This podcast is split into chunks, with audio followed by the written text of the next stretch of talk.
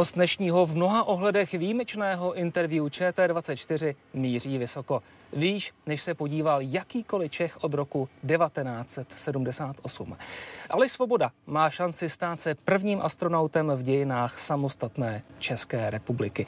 Ale ještě předtím, než se stal záložním členem astronautického týmu Evropské kosmické agentury, měl za sebou dlouhou pouť po nebesích. Co by bojový pilot České armády má za sebou léta zkušeností na strojích L-159 i na nadzvukových gripenech a dnes nás pozval k sobě do práce. Máme mimořádnou šanci natáčet mezi českou leteckou elitou na 21. základně taktického letectva v Čáslavě.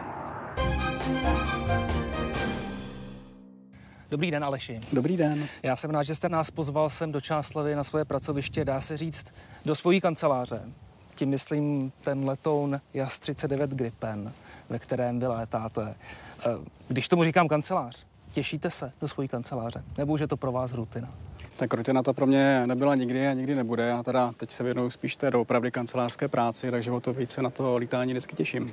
Takže to je pro vás špatná zpráva, že jste skončil v kanceláři na nějakou dobu.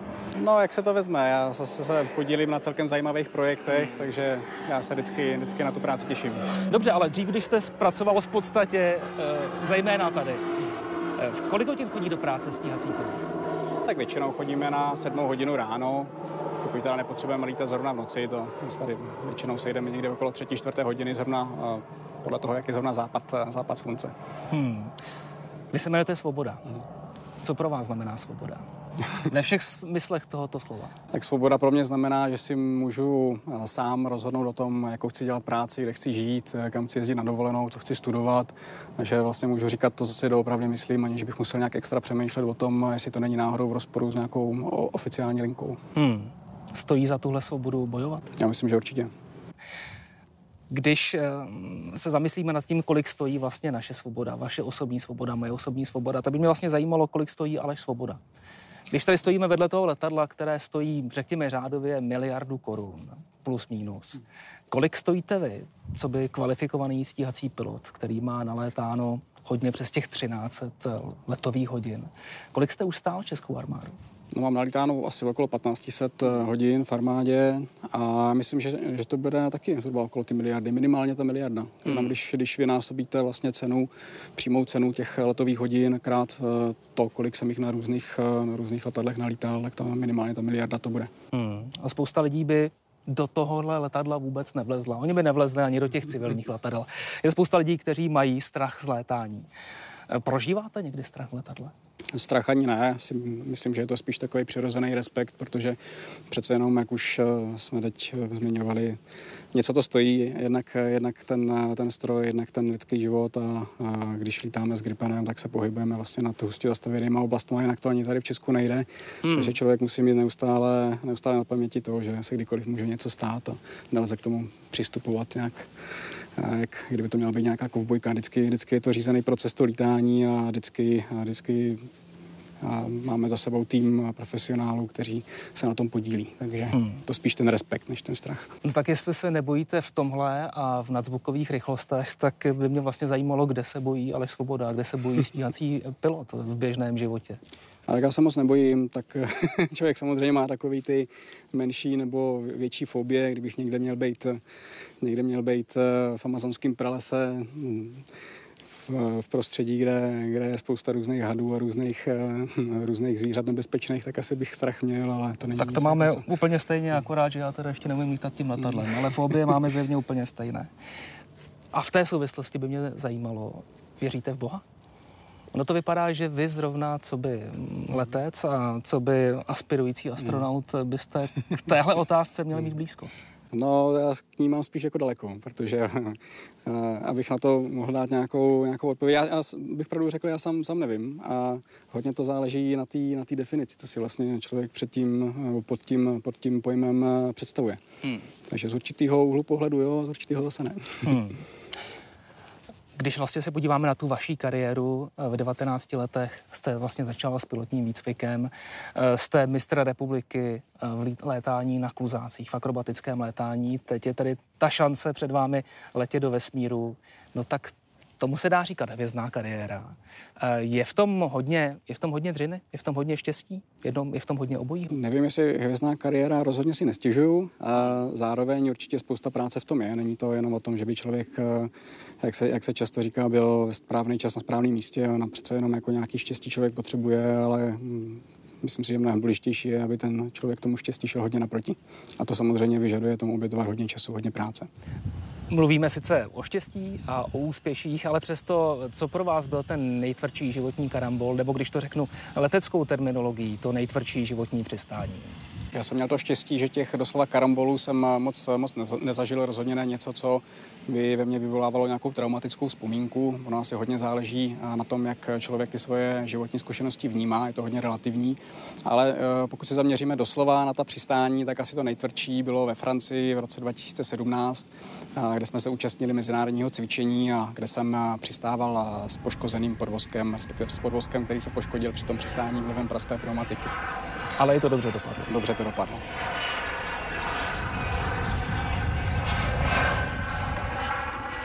My jsme teď na řídící věži Čáslavské základny. Já dodám, že musíme mluvit polohlasem, abychom tady úplně nerušili při běžných úkolech. Um, Aleši, vy jste, co by pilot a aspirující astronaut, zvyklý dívat se na svět z hora. Myslíte, že vám to dává nadhled nad um, běžnými záležitostmi běžného života? Že tohle je třeba typická vlastnost pilotů? Já si myslím, že typická vlastnost pilotů je, jestli dokážou udržet zdravý odstup. Samozřejmě ten nadhled taky. Hmm.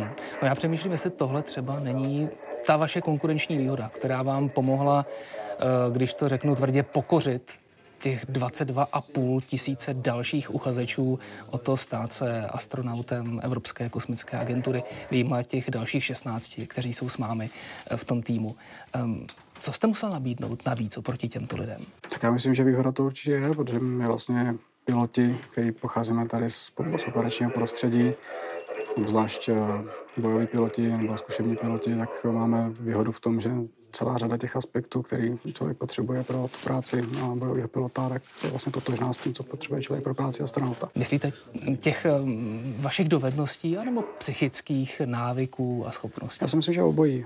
Ono samozřejmě to, co musíte mít už něco, něco v sobě, proto aby tu práci vůbec mohl dělat. My podobně jako tady do armády děláme taky vstupní vlastně různá vyšetření, různá testování, jak pro piloty, tak pro řídící letového provozu i pro další profese. To znamená, tam už určitá selekce je tady v tomhle tom a, a velká část těch, těch rysů je v podstatě totožná s tím, s tím, co je potřeba pro tu práci astronauta. A pak samozřejmě ty, ty zkušenosti, které s tím souvisí. Já myslím, že když se člověk podívá na ty čísla, že vlastně v, ze 17 lidí, kteří se vybral, zhruba třetina jsou piloti, hmm. tak eh, rozhodně třetina celé populace nejsou piloti, je to prostě nějaký malinkatý zlomeček, takže to, to zastoupení v tom finálním výběru těch pilotů je, nebo těch lidí s těmi, s těmi relevantními operačními zkušenostmi je daleko větší, než, než je ten jejich přirozený výskyt běžné populace. Já vím, že to je těžké, ale zkuste říct jeden z těch rysů, který je pro piloty typický a který vám pomohl v tomhle výběrovém řízení. Tak zcela jednoznačně soudnost, anglicky judgment, hmm. těžko některé věci překládat do češtiny. A je to spíš taková ta, ta schopnost eh, se, se rozhodovat v situacích, kdy člověk má na výběr z několika různých řešení. Ani jedno není úplně blbý, ani jedno není úplně jako dobrý, ale člověk se nějak rozhodnout musí a pak hlavně musí nést odpovědnost za ty, za ty následky. Což, je, to jsou věci, které se běžně dějí při lítání, ať už je člověk třeba na pozici toho pilota, nebo třeba tady na pozici řídícího letového provozu. No vy jste také říkal, že v rámci těch psychotestů, které jste absolvoval během výběrového řízení do Evropské vesmírné agentury, eh, bylo vlastně klíčovou dovedností být co nejnormálnější. To, jak se vlastně tohle to docílí? Jak se člověk stane co nejnormálnějším? Co to znamená? Já myslím, že by, být jako docela normální je celkem fajn pro jakýkoliv povolání. Co to znamená? Znamená to, že když eh, vám vyjde nějaký psychologický profil, který samozřejmě pokud se testuje nějak odborně, tak je to vždycky baterie nějakých několika set různých testových otázek a různé další prostě nástroje, které k tomu slouží. A testují se různé, různé kategorie, respektive ten profil má celou, celou řadu kategorií od toho, jak ten člověk je třeba neurotický, od toho, jak, jak moc velký introvert nebo extrovert a podobně, jak, jak moc třeba ten člověk lže, hmm. tak eh, tam, tam je důležité, aby ten člověk opravdu jako nevybočoval někde do nějakých, do nějakých extrémů, což je důležité jednak samozřejmě pro astronauty, hlavně proto, že eh, pracují v rámci nějakého kolektivu, ať už dlouhodobě v rámci nějakého týmu, tak samozřejmě krátkodobě eh, v těch, během těch jednotlivých kosmických misí, ale je to samozřejmě důležité i pro nás tady, pro pro piloty. Tam určitě tam nechceme tedy mít člověka, který je nějak extrémně neurotický, nebo který se zase nějak extrémně stydí, nebo je agresivní, nebo prostě má velkou inklinaci k riziku. A na tomhle si ti ostatní z velké části vylámali zuby během tom konkurzu? Nebo říkal jste si, i tenhle člověk končí, tenhle člověk prostě je příliš agresivní, příliš panovačný, nebo naopak nerozhodný, submisivní? To určitě ne, tak jednak nejsem úplně mm, psycholog, ale samozřejmě tím, tím, jak ta selekce je hodně komplexní, tak já si myslím, že lidi si vylámali zuby na, na všech těch různých aspektech a tohle to byl určitě jeden z těch hlavních. Hmm. Další šance letět do vesmíru by tady byla před vámi eh, v příštím roce v rámci mise Axiom 4. Mm. Je to něco, co se vám hodně hlaví, honí hlavou, um, s čím usínáte a s čím se probouzíte, jestli tohle vyjde? No, že bych s tím úplně mm, usínal probouzel se to říct nedá. Spíš eh, je to nabídka, která oficiálně přišla ze Spojených států a v podstatě je to i výsledkem vyjednávání Evropské kosmické agentury ze společností Axiom Space, kde vlastně došlo k podpisu memoranda, že, že se bude dlouhodobě spolupracovat v rámci těch, těchto, těchto nabízených misí s, s Evropskou kosmickou agenturou a pro náš stát, pro naši zemi je vlastně na stole nabídka na Axiom 4, což je mise, která má startovat v říjnu roku 2024 a teď, teď to v podstatě leží na stole na, minist, na těch relevantních ministerstvech, zejména na ministerstvu do, dopravy, do jehož kompetence to spadá ráda. Protože to je nabídka, na kterou Česká republika musí reagovat. Mimo tím, že nabídne poměrně značnou částku. Jednu miliardu korun, jestli se nemýlím, plus minus. Uh, já myslím, že to je něco, něco přes, ale to, hmm. to, už, to už jsou eh, konkrétní, konkrétní čísla, které už jsou pak nějakým předmětem nějakého vyjednávání. No a jak vysvětlit lidem, jak vysvětlit divákům, proč Česká republika má tyhle peníze vzít a investovat je do vašeho vesmírného letu? V čem to nejsou jen vynaložené peníze, ale v čem je to investice? Tak tady potřeba říct, že to musí být součástí nějaké dlouhodobé strategie, nějaké koncepce. Ono, když se podíváte na všechny ostatní nebo na velkou většinu ostatních evropských zemí, tak tam je jasně daná nějaká strategie, co se týče výzkumu, co se týče podpory a vědy, vzdělávání, co se týče průmyslu a samozřejmě ten takzvaný human space flight, ten, ty, ty pilotované kosmické lety jsou jedním z těch, z těch částí toho, toho ekosystému a když se podíváte třeba na, na Polsko, tak to, ty cíle má jednoznačně dané. Mají například strategii kosmickou do roku 2030 a jedním z těch cílů je, je že chtějí mít 3% podíl na evropské eh, kosmické ekonomice, že chtějí do roku 2030 mít eh, určité svoje vlastní schopnosti, například dopravovat eh, satelity na běžnou dráhu, že chtějí mít, chtějí mít svoji techniku na měsíci, že chtějí se participovat přímo na programu Artemis.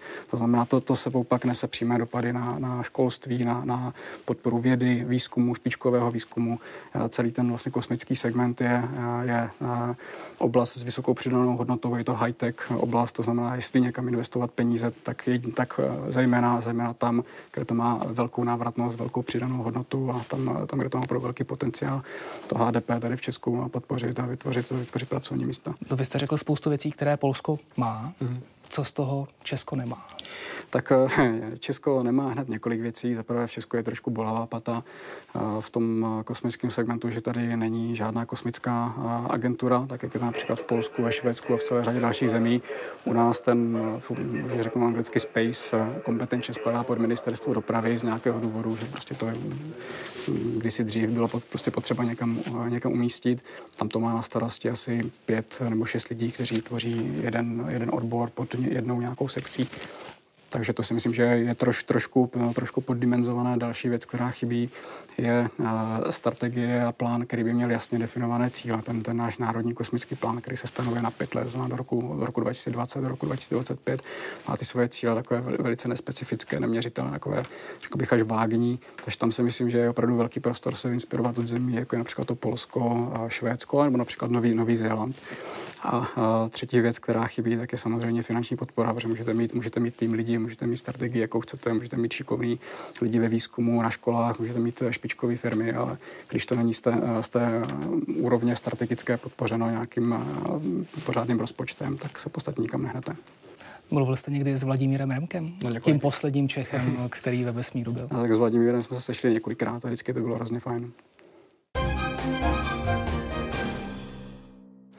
Tak Aleši, vy už jste teď v kokpitu tohoto fascinujícího, komplikovaného, ale v první řadě bojového stroje. Tak si říkám, co vás profesionálního pilota a vojáka napadlo 22. února roku 2022, když začala poměrně nedaleko České republiky válka skutečně naplno. Jak tohle prožívá, ano, každý z nás to prožíval emotivně, ale jaké emoce napadnou jako první člověka, který je voják, který by šel takzvaně v první řadě? Tak já myslím, že ten eh, vývoj byl nakonec trošku jiný, než eh, většina lidí na světě očekávala. Většina lidí asi čekala, že ten, eh, ta válka bude mít daleko rychlejší průběh a, a hlavně, že se nebude vyvíjet tím směrem, kterým se, kterým se vyvíjí. No a samozřejmě my ten konflikt sledujeme a, a snažíme se z toho vyvodit co nejvíc závěrů i tu, pro tu naši práci. No a jaké ty závěry zatím jsou? Protože ono se zdá, že na tom ukrajinském bojišti to letectvo tu klíčovou roli úplně nehraje. Klíčovou roli tam letectvo nehraje, to hlavně proto, že tam žádné relevantní letectvo na jedné ani na druhé straně eh, není, respektive není v takové síle a v takové kvalitě, aby si dokázalo vybudovat vzdušnou nadvládu. Hmm. No a pak, eh, pak to dopadá tak, jak to vidíme na tom ukrajinském válčišti, když vlastně ani jedna strana není schopná si vybudovat tu eh, v dnešní době naprosto zásadní převahu nadvládu ve vzduchu, tak pak se z toho stane zákupová válka. Ono to vypadá, že jasný prim hraje protiletecká obrana, ale jinými slovy vy říkáte mít v ruce lepší kvalitní eh, technické prostředky, lepší stroje, tak je možné i tuhle zabetonovanou situaci prolomit, prolomit tu protileteckou. Přesně tak ono to právě vypadá na první pohled, že ten prim tam, eh, tam hraje ta protivzdušná obrana, ale to je spíš dáno tím, že ani na jedné straně není, není ta vzdušná síla v, v takové eh, kvalitě a v takové kondici, aby byla schopná si s tou protivzdušnou obranou toho protivníka poradit. To znamená, když, to, když je do tou pozemní protivzdušnou obranou zabetonované na, na obou stranách, tak pak, pak je z toho taková dost patová situace, kdy se vlastně celý ten konflikt odehrává na zemi a kdy, kdy k tomu rozhodujícímu nějakému posunu může dojít až v okamžiku, kdy se podaří koncentrovat velké síly těch velké síly na zemi, velká početní převaha na, na zemi, aby byl, aby byl nějaký znatelný posun. Dneska pro nás je naprosto klíčová ta vzdušná nadvláda, protože pokud my tu vzdušnou nadvládu mít nebudeme a bude mít ten, ten protivník, tak je to napro, pro nás naprosto zdrcující. Hmm. A v podstatě my, my pak ten, ten, ten, kdo tu vzdušnou nadvládu nemá, tak není schopný tam efektivně působit, působit na zemi. A když tu vzdušnou nadvládu nemá ani, ani jedna strana, tak pak je z toho, pak je z toho takovýhle vleklý eh, zákopový konflikt, tak jak vidíme na té Ukrajině. Hmm. Když si představíme tu hypotetickou možnost, že vy byste se dostal do té současné situace, do současné situace války na Ukrajině, věřil byste si, že byste tam měl šanci přežít? No pro nás eh, s tím, co máme, s tím, co máme teď, to znamená letoun čtvrté generace uh, Gripen, tak pro nás by to bylo opravdu velice obtížné tam, uh, tam efektivně, efektivně působit.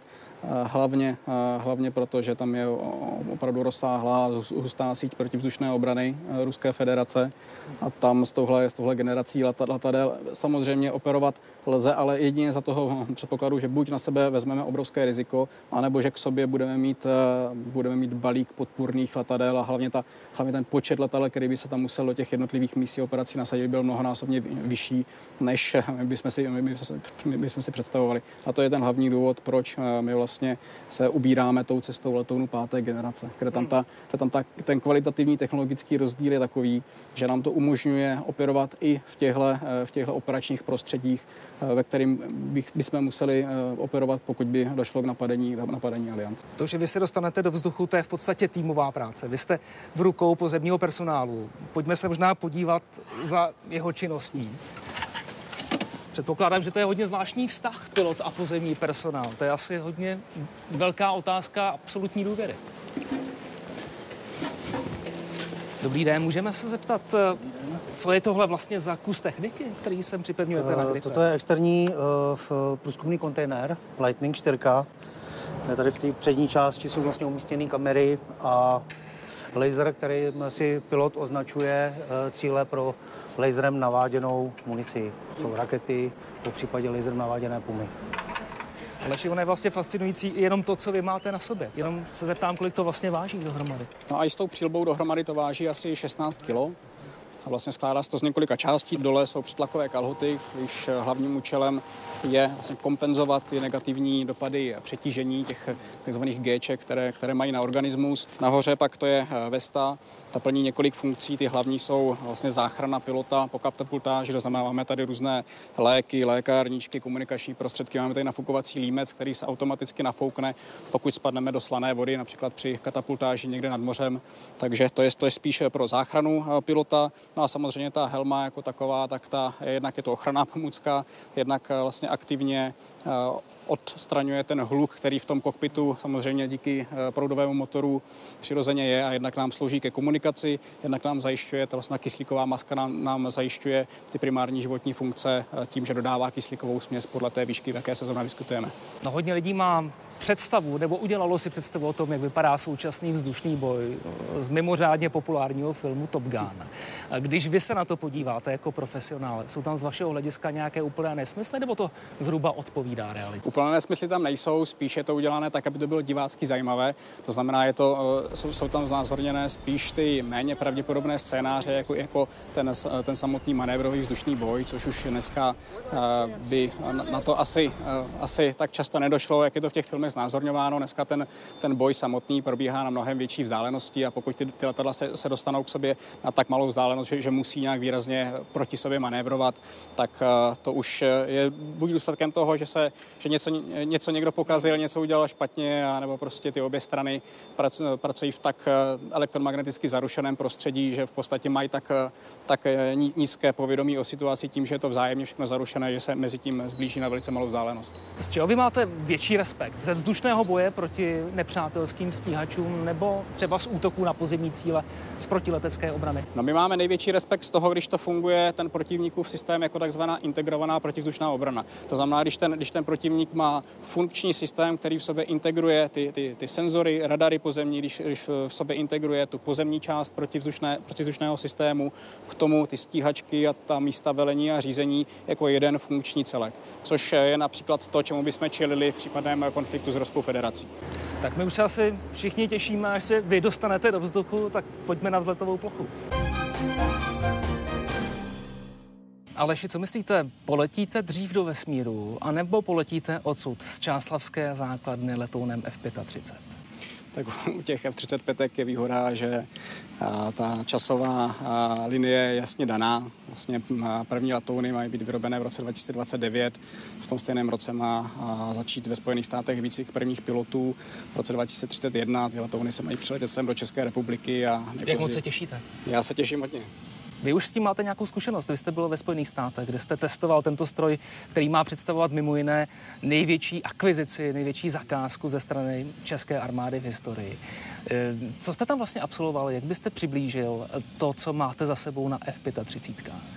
Tak my jsme v rámci vlastně přípravy a doporučení pro vládu České republiky a v rámci vůbec projektové práce s, s projektem F-35 jsme absolvovali týdenní stáž ve Spojených státech. Bylo nás tam 8 pilotů celý průřez vlastně od těch nejzkušenějších až po nejmladší pilot, piloty, kteří vlastně ještě ani s Gripenem nezačali lítat. A, a smyslem toho bylo vlastně vyzkoušet celý ten systém F-35 v těch relevantních scénářích, v těch taktických situacích a vlastně zjistit, jaká je ta reálná bojová hodnota toho letounu v porovnání například s jinými generacemi. Takže nějaký pocit, jaké to je v reálu sedět a letět v F-35, jste z toho získal poměrně reálný, dá se říct. A říkáte, že se hodně těšíte na ten moment, je to až ohromnej, tady v České republice. Je to ohromný skok kupředu, co se týče schopností toho letadla v porovnání například s Gripenem nebo se 16 prostě s těma předchozíma generacemi. Hmm. E, proti jak velké převaze letadel typu Suchoj 27 byste si troufnul v F35? Tak vždycky záleží na tom, jak je nastavené to riziko. My vždycky máme nějaký, nějak, nějakou míru rizika, do které se můžeme pustit a dál už ne. Nicméně, když to zase porovnám s těmi předchozími generacemi, tak ta, ta početní převaha, proti které my bychom se mohli pustit, aniž bychom přešvihli to riziko, tak to je mnohonásobně větší. Dejme hmm. tomu třikrát, čtyřikrát větší. Hmm. Um, když eh, se na to podíváte mm, trošku ze širšího hlediska, protože vy jste mimo jiné slyšel obvinění, že česká armáda a vy osobně děláte reklamu nějakému produktu, že prostě se snažíte českým občanům prodat eh, americký letoun. Eh, jaké pocity to ve vás vyvolávalo? Já se snažím tady od toho distancovat, moc to nějak osobně nevnímat, protože ta naše práce je, ta je čistě odborná, analytická, projektová, takže my, my zpracováváme opravdu v té odborné rovině na základě jas, jasně daných eh, kritérií, zpracováváme nějaké nějaké materiály, ně, nějaké dokumenty, za kterými si stojíme. Takže hmm. my tady nic neprodáváme, my prostě dáváme naše odborné stanovisko a v tom, v tom jsme si stoprocentně jistí. No a přesto nepůsobí to na vás osobně? Když e, někdo říká, máme uvažovat spíš ekonomicky, než z hlediska toho, aby naši vojáci měli to nejlepší. Vždyť jde o, ve výsledku o vaší kůži, jde o vaše životy. Je to přesně tak, my teda uvažujeme jak ekonomicky, tak uvažujeme i přesně tím směrem. Já teda jako člověk, který v té v 35 se pravděpodobně bude jednou, jednou lítat, možná i nasazovat svůj, svůj vlastní kerek, tak to vnímám ještě trošku osobnější. Já si myslím, že v, v Česku tady je taková trošku odtažitost té české společnosti od té, vlastně, co to vůbec obraná bezpečnost eh, je, co je, co je vůbec práce té armády, práce pilotů, že spousta lidí si neuvědomuje, že to, co tady vidíme, že to nejsou hračky, ale že to jsou letadla, který, kterých eh, by v případě potřeby lítali lidi a nasazovali svůj vlastní život. Takže tam opravdu chceme, chceme lítat eh, v tom, co je, co je relevantní, v čem budeme mít šanci nejen tu misi splnit, ale hlavně se taky živý vrátit zpátky. Hmm, já se ještě jednou vrátím k tomu vašemu příjmení s dovolením. Vy jste nám na začátku řekl, že za svobodu eh, stojí za to bojovat. Stojí za to za svobodu položit život a promítáte si někdy v hlavě tenhle scénář? tak já si ten scénář moc nepromítám. My, my k tomu přistupujeme tak, že vlastně to, co my tady eh, cvičíme eh, dnes a denně, respektive moji kolegové v Čáslavi, tak eh, to je eh, v podstatě, to jsou taktické situace, bojové situace a tím, že už to děláme, tady já lítám od roku 2007, znamená tím, že už to dělám 16 let, tak opravdu to není tak, že bych přicházel do práce s nějakou představou toho, že to může špatně dopadnout. No dobře, ale opravdu... absolutně nemáte v hlavě tu představu, že tohle může skončit špatně, že tady si člověk zahrává se smrtí? Tak eh, samozřejmě ta možnost, možnost tam je, ale právě proto my jdeme tou cestou té technologické převahy, té, té převahy i, i v, tom, v té naší vycvičenosti, v té naší doktríně, v taktice a vůbec v tom, jak ten, ten, ta celá organizace funguje. My ne, ne, nechceme jít tou cestou, že jdeme na kvantitu, že budeme někam posílat nějaké lidské vlny. Takže já si myslím, že ta, ta naše strategie je správná a s tímhle, s, tohle, s, touhle, s touhle vidinou já, jsem, eh, já si v tom stoprocentně věřím, že pokud by k něčemu došlo, tak eh, že by ty, že by ty ztráty prostě nebyly nějak, nějak výrazné. Hmm. Aleši, moc krát děkujeme za rozhovor a chtělo by se říct, hurá do práce, šťastný let. Děkuji.